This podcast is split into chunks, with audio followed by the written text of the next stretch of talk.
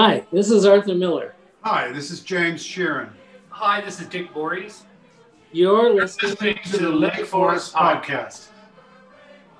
Welcome to the Lake Forest Podcast, a podcast about the lovely city of Lake Forest, featuring topics like local news, sports, music, people, and food. My name is Pete, and I'm joined with my co-host, Lori Fitzgerald, and we all live in Lake Forest.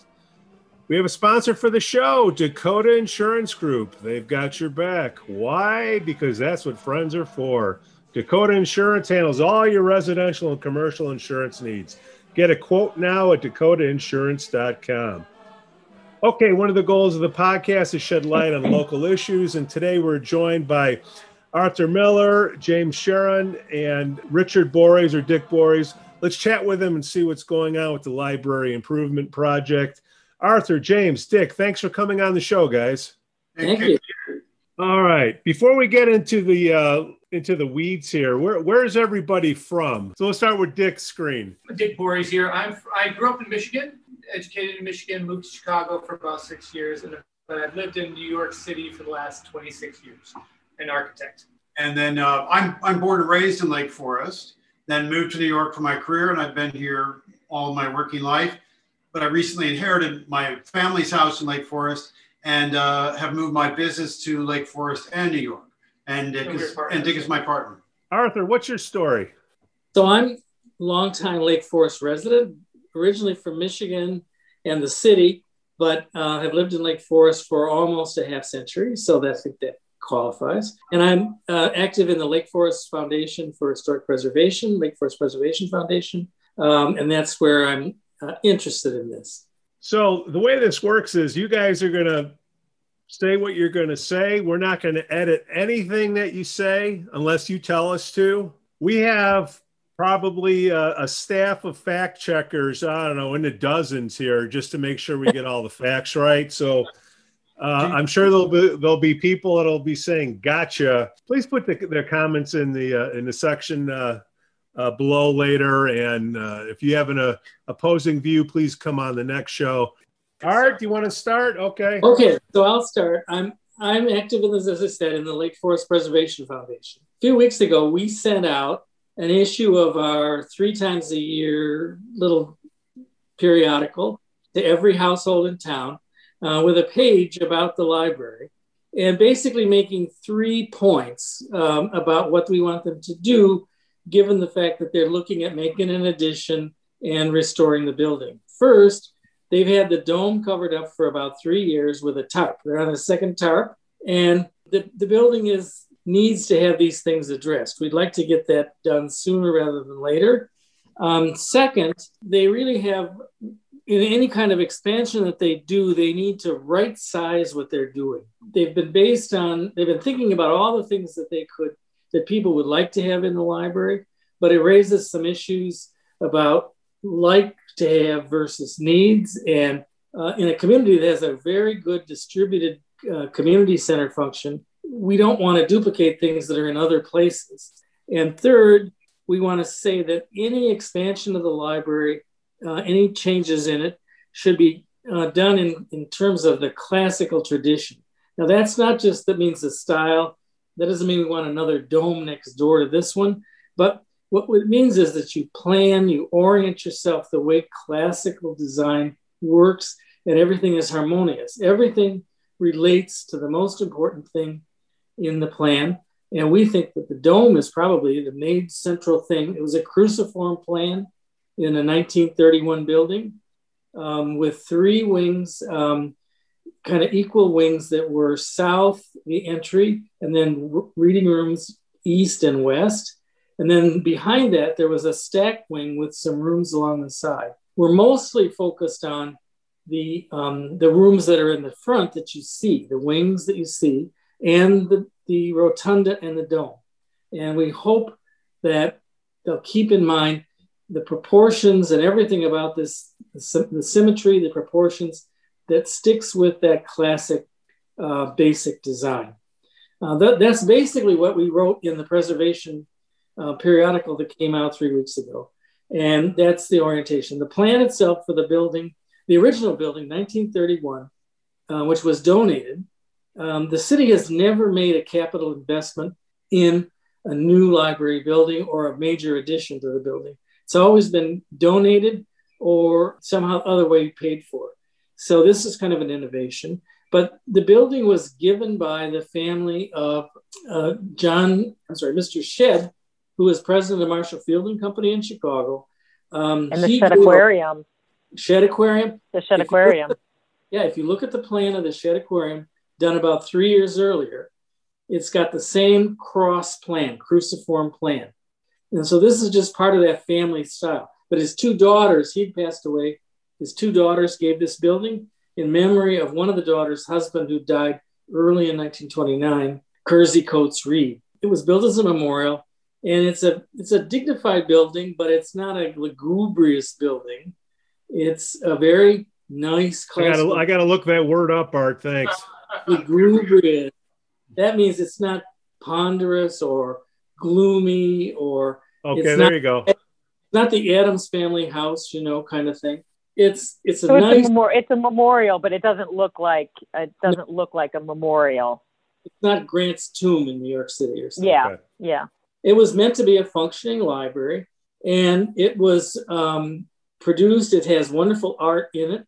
This rotunda I've been talking about has 8 murals around it that were done by an artist, Nicolai Remisoff, who went on to be a big Hollywood art director and set designer and things like that. And they're fabulous Art Deco murals about the different ancient authors. So it's got a great spirit to it. The buildings, all the details are exquisite. There can't be very many buildings in Chicago that are on the exterior and on the interior as nicely done. I guess that would be the point. So for Lake Forest, they were given this gift. It's now 90 years old, and it needs to be fixed. And so part of the thing is that they need to come up with money to fix the building, and they need to make some adjustments in it, ADA compliance. The big information changes that have gone on have made distributing digital information in a 1931 building is not easy. Looking to how we can make that easier with good access to everything. The children's department was probably a little on the stingy side originally. It's now in the basement. It needs, especially with so much of Lake Forest, new families coming in with little kids, it needs to be improved, maybe brought up to the main floor. That seems to be the goal, so that it's not in the basement, but that's up for discussion. What we're trying to do is to get everybody in the room together that has different hands on the elephant, different points of view, different stakes in the game, to rough each other's ideas out, maybe change their minds when they hear more details from other people, and come up with a plan that we can move forward for. The nice thing about Lake Forest, from the very start in 1857, it's attracted people to the town who knew they were right. That's So that most things that have gone on in Lake Forest have involved a little bit of discussion, not necessarily automatic agreement right off the bat. So it takes a little facilitating to get everybody around. But the city has a good process for doing this. But since the library is a little outside of the way of doing this, they haven't been so amenable to this. But we'd like to pull them into the tent of the town way of doing things and open up some conversation about this. And what the Preservation Foundation has also done is it's been trying to share the pro bono ideas that Borys and Sheeran worked out to have a different approach to the plan than the one that their architects have proposed. Borys and Sheeran, for people that don't know, are architects that in the January 2021 issue of Architectural Digest were listed among the AD 100 top designers. Wow. So we're not talking about just Dick and James. We're talking about... We're talking about some fellows who have achieved a certain amount of acceptance in their field and are well-known and know what they're talking about. Now, do they know everything about libraries? No. Do they know everything about Lake Forest? No. Do any of us know everything about everything? No. The point we're trying to say is get all these people together, look carefully at this great plan that they put together, which is not probably the final plan that'll happen, but it's a direct ahead that recognizes the focus of the place on the rotunda. Yeah. Art, is there anything significant? I think it's fascinating, the story about how the library was given and the affiliation with the John G. Shedd family, because that certainly has a heavy ties with Chicago. Is there any significance around the original architect or builder who built the building? Yes, about the architect himself and about the president of the library board at the time. The architect was Edwin Hill Clark. Edwin Hill Clark built a whole bunch of houses in Lake Forest that are important. If you drive down Lakeshore Drive into the city, you go by a big Gothic tower over by the lake, about Montrose or so. That was a park building that he built with a bell tower in it, Carillon. He did the zoo out at Brookfield. That's his construction. So he's done houses, he's done institutions, very well known. He was an elite artist, elite architect, lived in Winnetka, kind of a peer of his donors, and clients. Mm-hmm. His father had a big national lead painting company, and he got lead poisoning early on. So he said, well, I can't do painting. I can't work with paint. I'm going to become an architect. So he went to architecture school in the Beaux-Arts type at Armour Institute, which was at the Art Institute at that time. With all of his travel and everything, became versed in the classical system. Then the guy in charge of the job, the client, not the donor, but the client, was Alfred Ernest Hamel. He was an investment banker in 1929, 30, 31. He was he dealt in commercial paper, basically, but he managed to do well. In 1928 was a culmination of about a dozen years of working with David Adler on expanding his own house and building a tower at the foot of Mayflower Road that was a 6-story tower. That was his study. So he was a David Adler client who was probably the best residential architect in town in that period. Adler was too busy building Mrs. Kersey Coates Reed's house when this was being built. And that dwarfs the library. It's like 32,000 square feet, a little pied-à-terre on the lakefront there. This is between the architects, the donors, the president of the library who was driving the process. This is a tremendous achievement. A group of people who know what they want. Yeah. These exactly. are confident in their style and their desire to do something special and to get behind it and pay for it, gift it. In 1930-31, there had been so much deflation after the crash in October of 1929 that if you had bought something for $100 in 1929 before the crash, you could buy that same item for $10 in 1930. Wow. So when they were going out and hiring people to do the work, when they were going out to buy the materials, to manufacture the furniture, to put everything together, if you had cash, and I think that we can say safely that Mrs. Schweppe and Mrs. Kersey Coates Reed had cash, they could buy 10 times as much as they could have the year before. Yeah, and they could do all this detail. So they completed this by the summer of 1931. It was it was the setting for the final summer of the Foundation for Architecture and Landscape Architecture, which brought together the top graduates of all the landscape and all the architecture schools in the country for a summer program.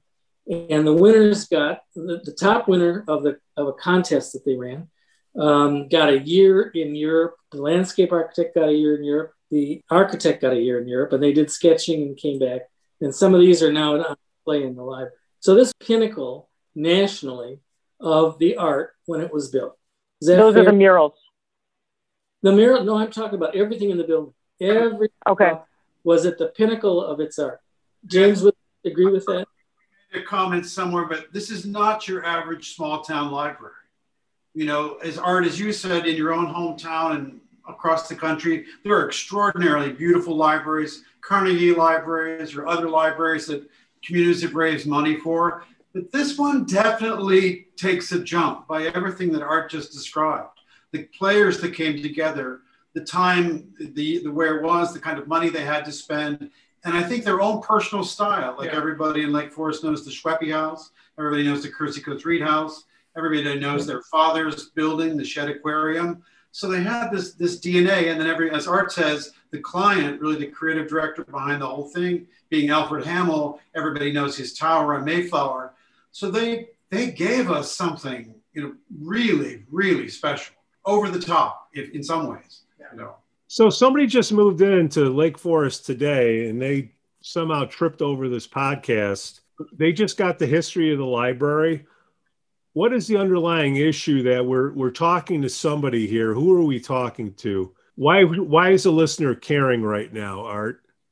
Well, partly because the main thing that there's concern about is that the library wants to restore the building, which is fine, but they want to add a building, really a second building, and it's an addition, but it's a second building on the northeast, heading off from this building to the northeast, of taking a very centered building that's symmetrical, you know, symmetrical meaning that it's the same on both sides of the central line, and making that lopsided. So what you're going to have is the architectural equivalent of the Eastland, you know, in the Chicago River when everybody went on one side of the boat and it caps. Great sad analogy. I love it. Yeah. So what we're trying to do is to get people to realize that this building needs to be centered, and it needs to develop, it has to be right-sized to not seem like it's wobbling, and that you're going to end up with people way off on one side of it. The campus, if you want to call it that, the campus here is only 2 acres, maybe 2.2 acres, which in Lake Forest and along this area where this is, it's kind of a ravine edge close to the train station.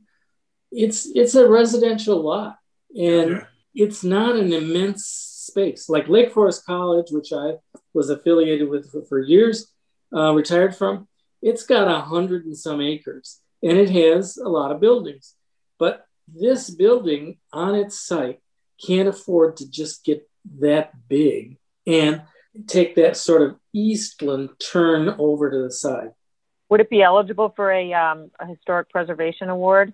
With the the Preservation Foundation is planning to develop plaques for buildings in the downtown area, about 20 of them, and one of them would go on the library. Yeah, well, the COVID has slowed us down a little bit, like a lot of people. We just had Catherine Lemmer on the show, I don't know, a couple weeks ago, and we spent a good hour with her on the show and kind of gave her point of view. Have you guys met with her? And like, is there pushback? If she were here right now, if I was smart enough, I would have her on the show right here. We could all go at it, but I'm not. Have you met with her? Art, have you met with Catherine, right? Yes, I've talked with Catherine a long time along the way. And what we're trying to do is I think that they've been, because they know so much at the library, the staff, the library board, their architects that they got involved with 3 or 4 years ago, they think they know all the answers. And they're very nervous about having this, losing control of this and not being able to control the end output.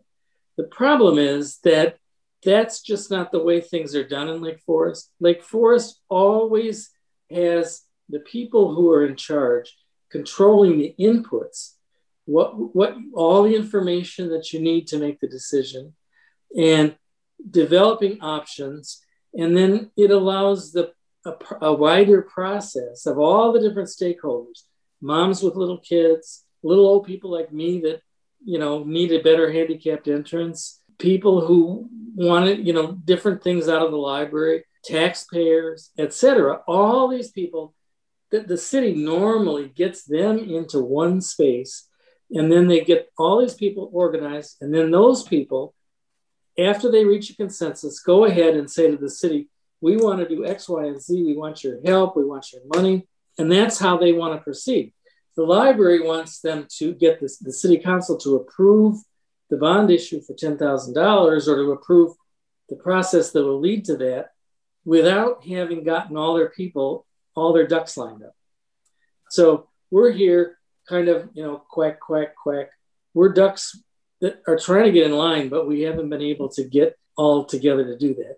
A couple things that I remember from that meeting with Catherine, and I'm going to get flamed for this, I know, but two of the big issues were that dome is leaked from day one, and then two, the grandfathering of the ADA stuff. And when you start getting into messing with the building, that can be a problem to make it compliant. And like you said, it's on a small lot.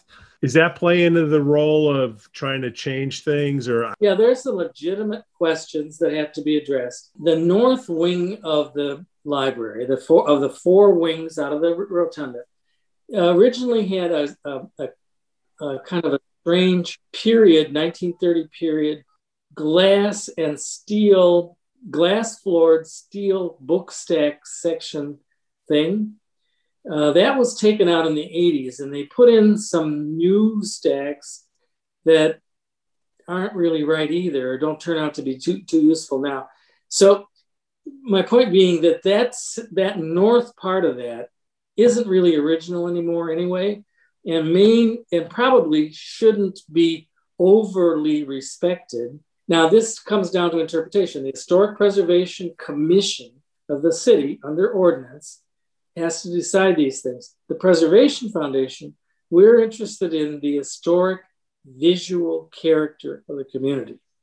That doesn't mean restoring, it doesn't mean preserving every single thing in town.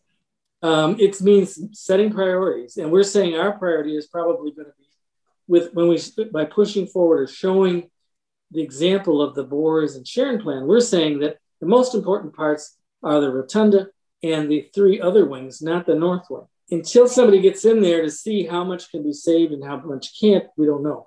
But Borys and Sheeran are proposing a lot of new construction north of the rotunda to recenter the library and bring in a handicapped entrance from the west, which is the only flat place along the building.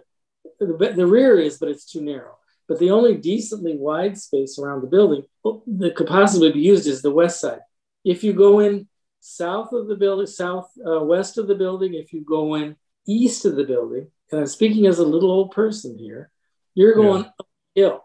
You're going uphill. You got to get some wind up, and you got to have a little tailwind behind you to make it up those sidewalks and stuff like that. So they're proposing to put that entrance, even if it would disrupt that wall there to put an entrance in there. That's the only safe place really to have a handicapped accessible entrance and also a stroller entrance for moms. Like let's say you've got two little kids. You got one that's a toddler and you got one that's in your arms, and you're going to go to the library's children's department and you're pushing this double stroller. You don't want to go uphill very far. And their plan that they're offering has you going uphill quite a distance from your parking place with your kid in your arm, your other kid running, you know, who knows where, and the stroller on its own, you know. Everybody agrees that, you know, the library hasn't been touched in 100 years, and it's been covered by a tarp for 3 years. So we do need to make an investment there. So James and Richard, what does your proposal incorporate? You know, does it address everything? Does it address the ADA? We should say the background why we did it at all. Yeah, we were in Lake Forest for COVID. We inherited a house there, went there in March for an interview, and the next day never left. So we stayed through all the summer, and as we were there longer, reacquainting with all our old friends and family and new friends, and hearing what was going on in town, we saw all this going on with the library. For me personally, James, the library played this huge part in my growing up, my architectural education, my interior education, my landscape education, my social education with my friends. It was major.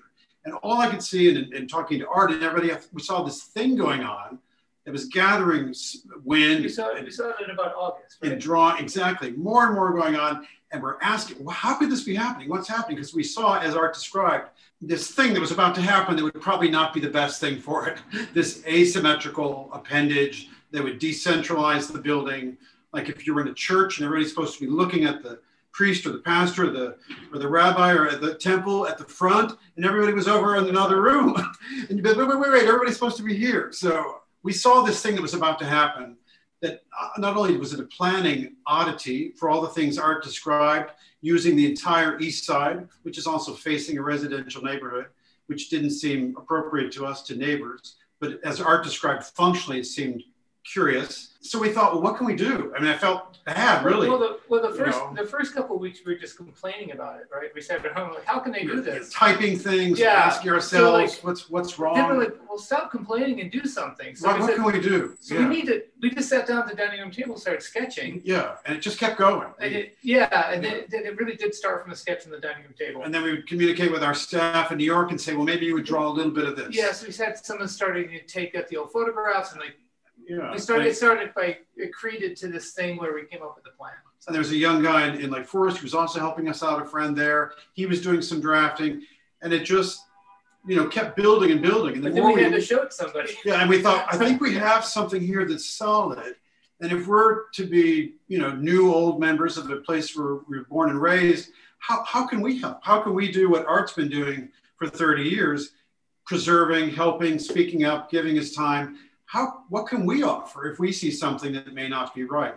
How can we raise our hand? And so the drawings were our way of stuffing envelopes. So this was our offer, Yeah, it was like a visual roadblock, like, wait, before you go forward with that thing, what about this thing? We just wanted someone else to think about just a totally like 180 degrees from that approach. What about this approach? Because it didn't look like anybody had taken that approach. And it's such an intimate site. That's why I keep on telling every time you walk around that building, we do it every time we go home. It's intimate. So it has to look good up close. And it has to look like it belongs. If you don't have this luxury of distance to see this object next to this object, like Art was saying in a campus, this thing has to read as an object in space that you can walk around. And we just thought, the other one, the other plan that we saw just didn't really accomplish that. So, it's a lot like if you stand and you're a crucifix and you've got your legs and your arms, and let's say you're going to add something on, I don't think you just add another little weird leg coming off. You have another cross. That's a classical approach to that. And we sat down and our drawings, gathered wind and force and detail. They're totally schematic. We don't know. Yeah. We have some idea of square footage, but we don't know all the program. This is just us looking at the massing of the building. How can we double, maybe add a third to it in a classical way? And that's all, that's kind of basically.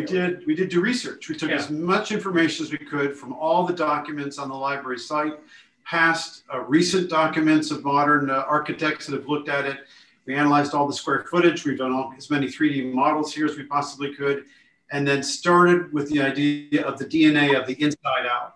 We expanded the building as if it was had a kind of a matrix, what would it allow itself to do? As if the library was growing on its own, as if you watered it and it started to grow. Yeah. And it has its own language and it has its own DNA that allows it to grow.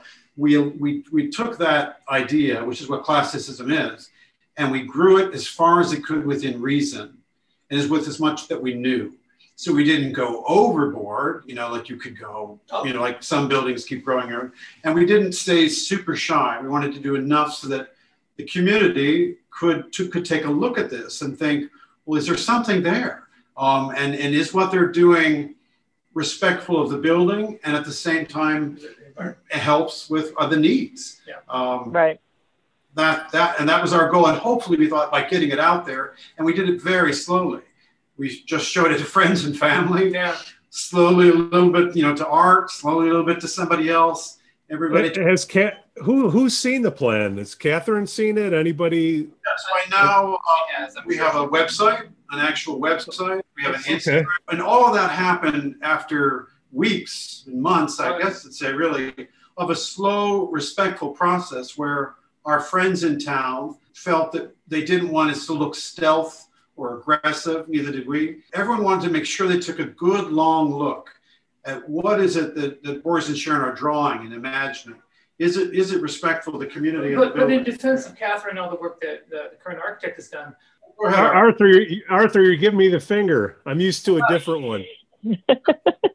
Just a little one point about anything inside. One of the problems is that the library has these large rooms, these three large rooms off of this rotunda. But if space is created in a new building that are larger spaces, taller spaces, larger mass spaces than that, it will have the tendency to trivialize, reduce, make less important the original library. What we're saying is we want to have all these different programs, but we want them to be proportionally relevant to this original part of the building. One of the things that was proposed in the major thing about the interior, which isn't really the Preservation Foundation's main concern, but is relevant here, is that they're showing large open interior spaces in the building. And those will make you think when you go into the old library, oh, isn't this quaint? You know, aren't these cute little rooms they've got here? Not that they're moving through one system. And so what we want to have is one library, whatever they want, where they want it, but with elevators for ADA access and mothers and strollers and everything. They've got to keep in mind that the spaces have to still be referring back to the original spaces and not to disrespect them. One of the comments that we heard is that the addition needs to be able to stand alone. It needs to look as if it's its own separate building. That was one of the comments that I heard, and I've got two children at the high school, and now every time I look at the high school, I kind of stand back because I know that they've built on to the high school. And when I look at the high school, you see the main building, and then I see the additions, and I'm like, no, they actually look, it as it expanded, it looks like it is still part of the original architecture. Right, and actually that's a great example of that, because I mean, Art would know even more finite than we. It was built in around almost the exact same time.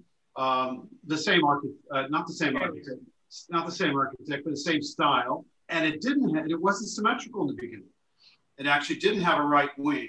And in 1960, which was certainly a modern period, we were well into modern, we had skyscrapers all over the world. They chose a completely classical wing to add on a theater.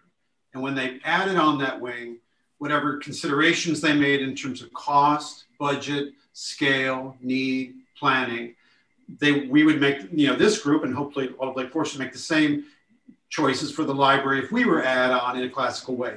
But if they hadn't done that, this high school that we all love, wins national awards, we show all our friends, we're so proud of it, what if we hadn't added that at all? We just threw off a wing off to the side and just said, we can't add classical. We're just going to add a big glass modern box to the back. But something happened on the far left. Yeah, well, that's something. What's that?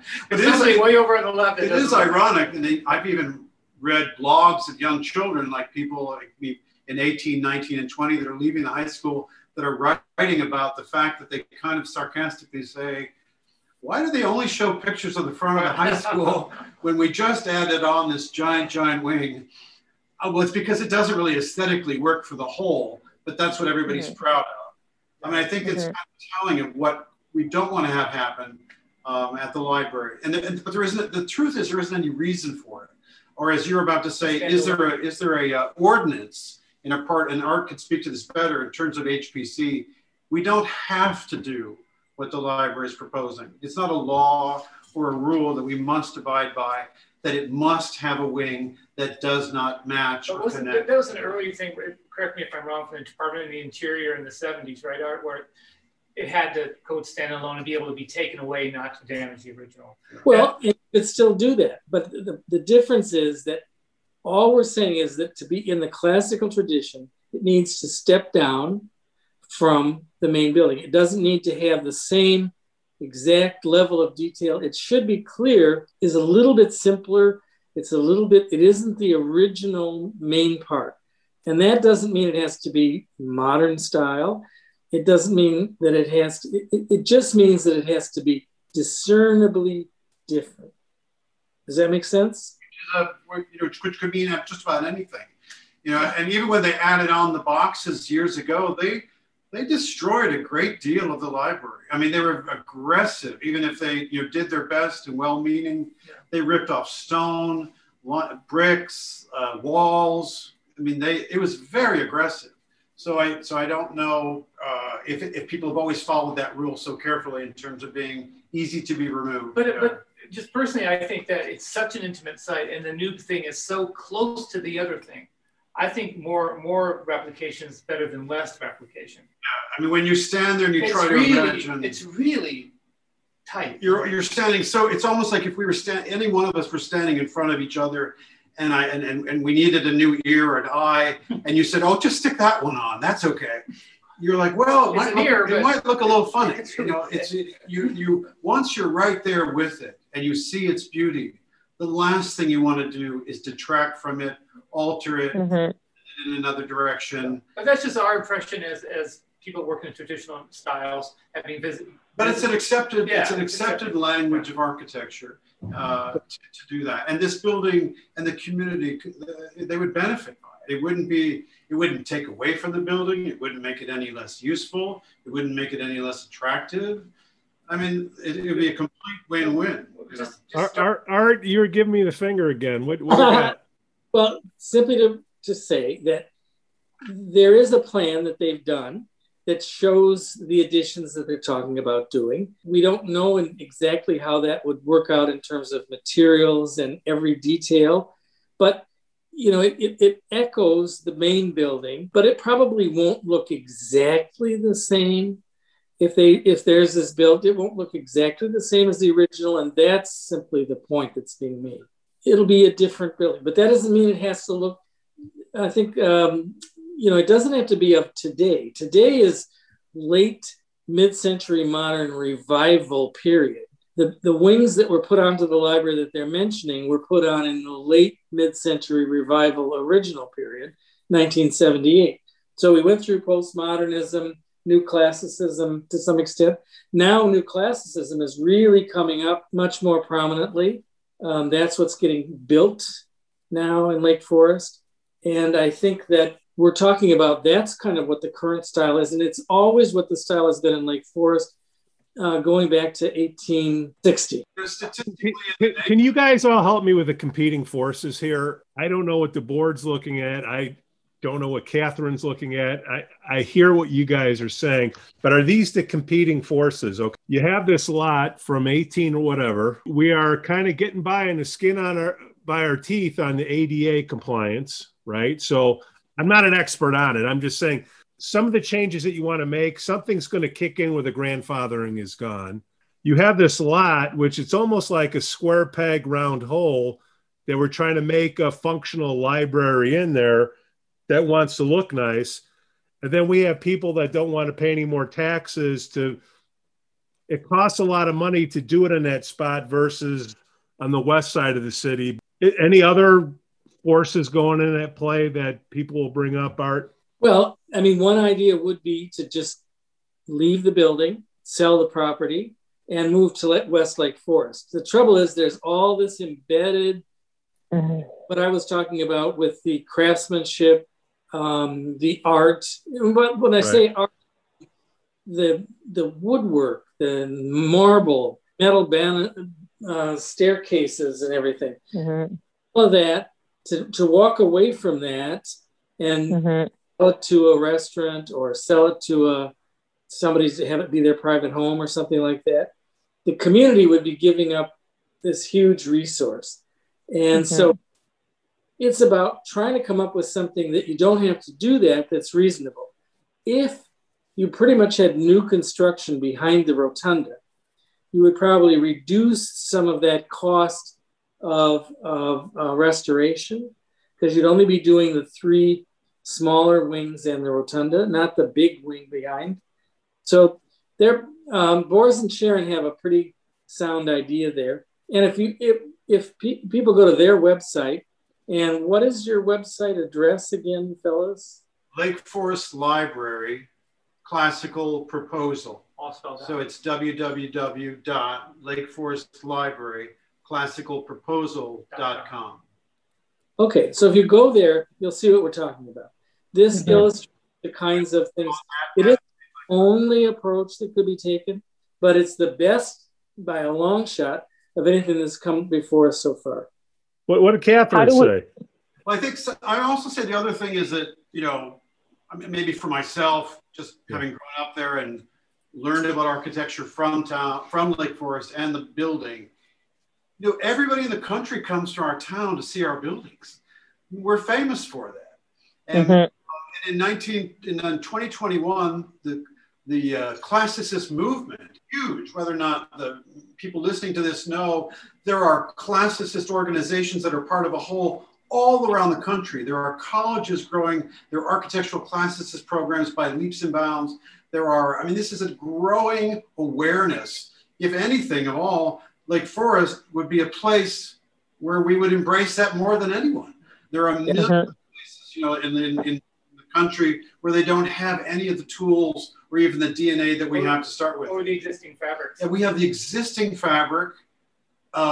We should be the poster child, you know, for, and then someone gave us something so valuable to take care of. Yeah. I mean, sort of a perfect moment. Especially as a library.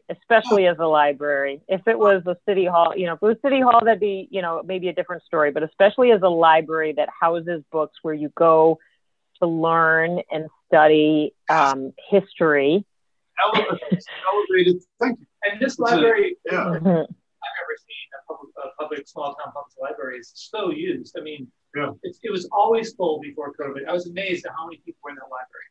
It's because it's central, I think. I mean, there's no other building in town that everybody goes to. Right? Yeah. Maybe you don't go to the high school, the city hall. Maybe you don't need to go to the hospital. Maybe you don't like golf. I mean, there's so many. Don't have that many public buildings. So. This is the one, it is our jewel in the crown. It's the center. It's the middle of the hub. Center. And we're also afraid one more wrong turn is going to be lost. It has been. Like 78 was pretty bad and the 80s was really bad. One more step that way is just. It's taken some hits over the years. It's had, you know, a lot of, that's what all public buildings do. You know, they have a hard time and they've had probably a harder time maybe than until recently where deep respect for any local community, historic preservation and classicism has really reached a great place, right, Art? Ever since you started, you've seen an entire nation come alive with respect.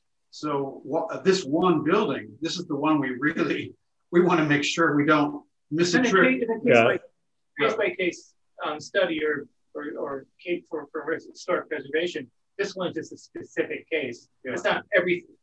You know, it's not our solution to everything. It's to be traditional. We can do a lot more. My suggestion, okay, because we're running out of time, all right? And I don't want to waste your energy. I don't want to waste Catherine's energy. My suggestion is Catherine did an hour with us. Check out her show. When we get done here, I'm going to say, hey, Catherine, check out these guys because she's open to it. I say, listen what they got to say. Maybe we get some comments going and then maybe we get everybody together, you know, kumbaya, figure something out on the podcast. You know, afterwards, everybody hears everybody out, and then the library board and whatnot. What do you think?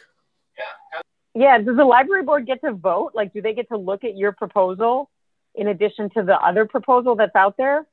Our proposal is as Art says, it's totally pro bono grassroots. And ex post facto, like way after the fact they had the RFPs the library competition, we didn't even know what was happening. So we so when we raised our hand. Like if you saw a stroller going off, you could either just say, hey, stroller, stop, or you could run after it. Veering off a cliff. You probably wouldn't jump in front of it, or you might. I mean, we jumped in front of the car. This was the kind of thing we could grab before and do something, and we did it because we can do it. We can just do a drawing, and that's And it kind of, like I said, built momentum. Eventually, I'm going to say, hey, Catherine, check these guys out. Okay, check out what Art said, and let's get some. dialogue going. She might say, hey, the train's gone. Okay. But whatever, here's the, you know, I have no idea. Okay. The problem here comes the finger. This is your last finger art. Last finger for me. The problem is that the train really can't go in Lake Forest until we're all kind of doing Kumbaya together. Everybody's not going to be totally happy with every single thing, but everybody's going to have to be able to live with what's going on. And the sooner we start that process of roughing each other out, you know. Yep. I think it's going to be better. And we can't afford to wait too long because that building isn't benefiting from deferred maintenance. Especially during a rainstorm. Yeah, exactly. I think what Art says, the reason we have so many extraordinary landmarks in town already that are so beautiful is because of what Art just described, that everybody's always gotten together. And it's towns that don't look like Lake Forest where everybody's working on their own, insular, doing their own thing. And that's the last thing we want to have happen here. If anybody, you know, the opportunity to kind of maybe stop for a moment, take another look, everybody get together, talk, examine, re-examine. I'll play guitar and we'll sing. I promise. All right. Yeah. Okay, guys, I gotta call it. Lori, last words. Thank you for joining us. We appreciate it. It was a pleasure to meet you all. Arthur, James, Dick, and oh man, what a education! I want to say, I'm always learning something here. You know, for inner city kid learning about Lake Forest, this is something. It is definitely nicer out here. A little history lesson for you, Pete. That's right. Thanks for the thanks. Thank you. Thanks for the opportunity. Oh, absolutely. Thanks for listening to the Lake Forest Podcast. Please give us 5 stars on Apple Podcasts. Smash that like button on Facebook, Instagram, and follow us on Twitter. Let us know what you'd like to hear about on the upcoming shows. Again, I'm Pete and can be reached at pete@lakeforestpodcast.com. On behalf of my co-host, Lori Fitzgerald, we thank you for listening. Cue the band.